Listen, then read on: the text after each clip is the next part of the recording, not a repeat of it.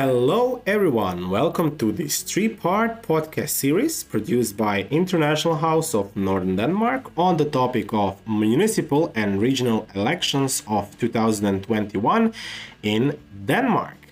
I am Leonardo, uh, originally from Croatia, and joined by my co host Stephen from Canada. Thanks a lot for having me, Leo. Looking forward to seeing how this series turns out. Awesome. We have uh, three amazing and very interesting episodes lined up for all of you.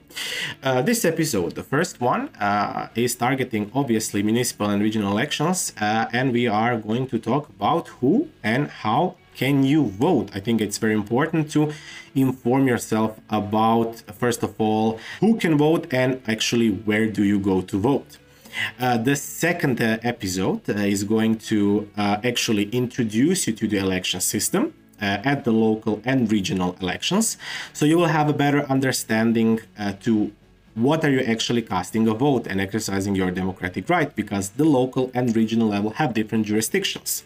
So be sure to actually listen to the second episode because you'll have a better understanding of that as well.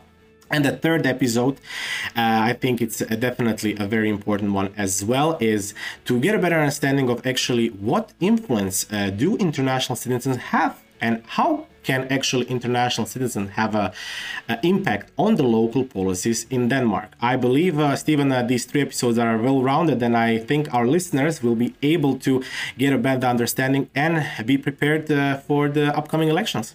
I completely agree, especially the last episode showcasing like why it is important for us internationals. Exactly, exactly. But I will say the uh, most important piece of information we really need to know is when is the election, Leo? Yeah. Uh, on Tuesday, uh, November 16th, uh, is the actual day of the municipal and uh, regional elections. In other words, that's your time to shine and pick a dream team for the municipal and regional councils. Exactly, and you can literally shape your community and help ensure better culture and sports facilities, better childcare, sustainability, and circular thinking. So be sure to use your democratic superpowers for good. Um, and something that we should definitely uh, be informed about is who is actually eligible uh, to vote. Can you tell us a little bit more, Stephen, about that? It's such an interesting thing because so many internationals don't even know that they have the right to vote. I even spoke with Danes today who had no idea that internationals had the right to vote. But you are eligible to vote in local and regional elections in Denmark if you're 18 years old or older, and if one of the following applies to you. Either you're a Danish citizen, you are a citizen of another European Union member state, uh, Iceland or Norway, or you are a citizen of another country than uh, the ones listed above, but you have resided in Denmark for four years prior to the election day.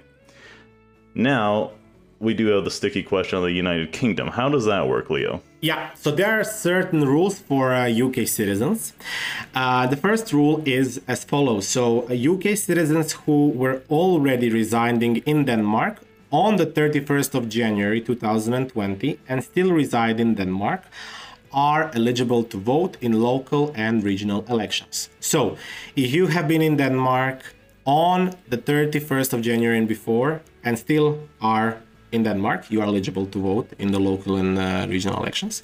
But if you are a UK citizen who moved to Denmark after the 31st of January 2020, they follow the same guidelines as non EU citizens and will be eligible to vote in the local and regional elections once they have resided in Denmark for four years. So definitely keep track of when you arrived so you know in the next elections if this is uh, the case for you, so you know that you can vote because definitely use your right for voting.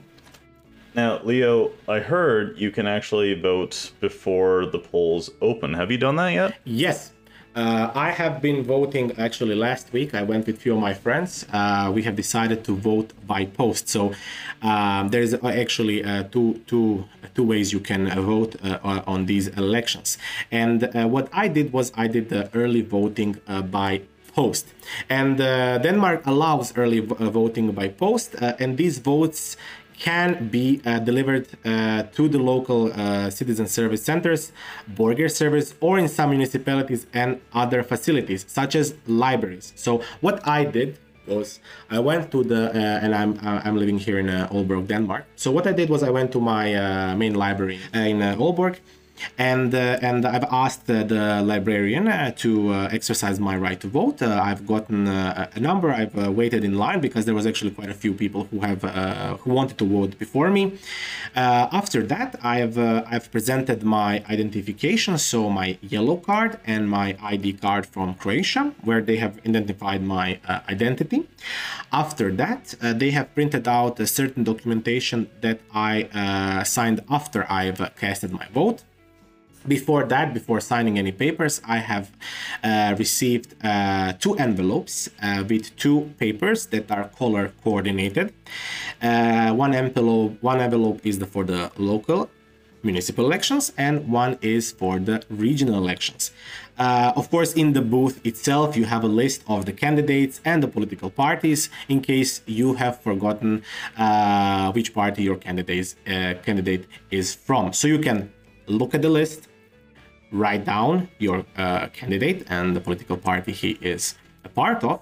Seal you then use of course it's very important that you seal the the, the little envelopes that you have gotten with your uh, paper and you hand them over to the uh, in this case it was the librarian or the uh, election uh, personnel on site. After that they have checked that everything has been successfully uh, that there was actually no problems during the elections and you have uh, exercised your right correctly. Then i have signed uh, a document uh, stating that um, that uh, elections uh, went fine, and of course the election official has signed the paper as well uh, confirming that everything was as well from his side. Also, we have then I have uh, watched him seal the big envelope uh, which he put all the information in, and then uh, this actually paper is being sent for counting. So I have been witnessing the whole process from beginning to end, I could have verified that everything was all right. So it was actually a very straightforward process. It took literally three minutes uh, not counting, of course, waiting in line. So you just need to check your municipality website for uh, locations where you can uh, vote by post uh, in or around your town. Voting usually begins six weeks uh, before the election, so it's usually uh, that is actually Tuesday, 5th of October. So you can actually already vote right now, and very important, early voting by post and the Friday before the election, so on November 12th at 16. If you uh, are not, for example, due to illness or restricted mobility, you're not able to go to a voting place, you can register to vote from home. You just need to contact the citizen service for more information. But Stephen, I know that you can as well vote on the election day. So can you tell us a little bit about that? This is true. As you heard at the start of the episode, November 16th is when polls open. Um, you should get a polling card in your mailbox, and it'll give you all the information you need the address for the polling station, uh, their opening times, and everything else.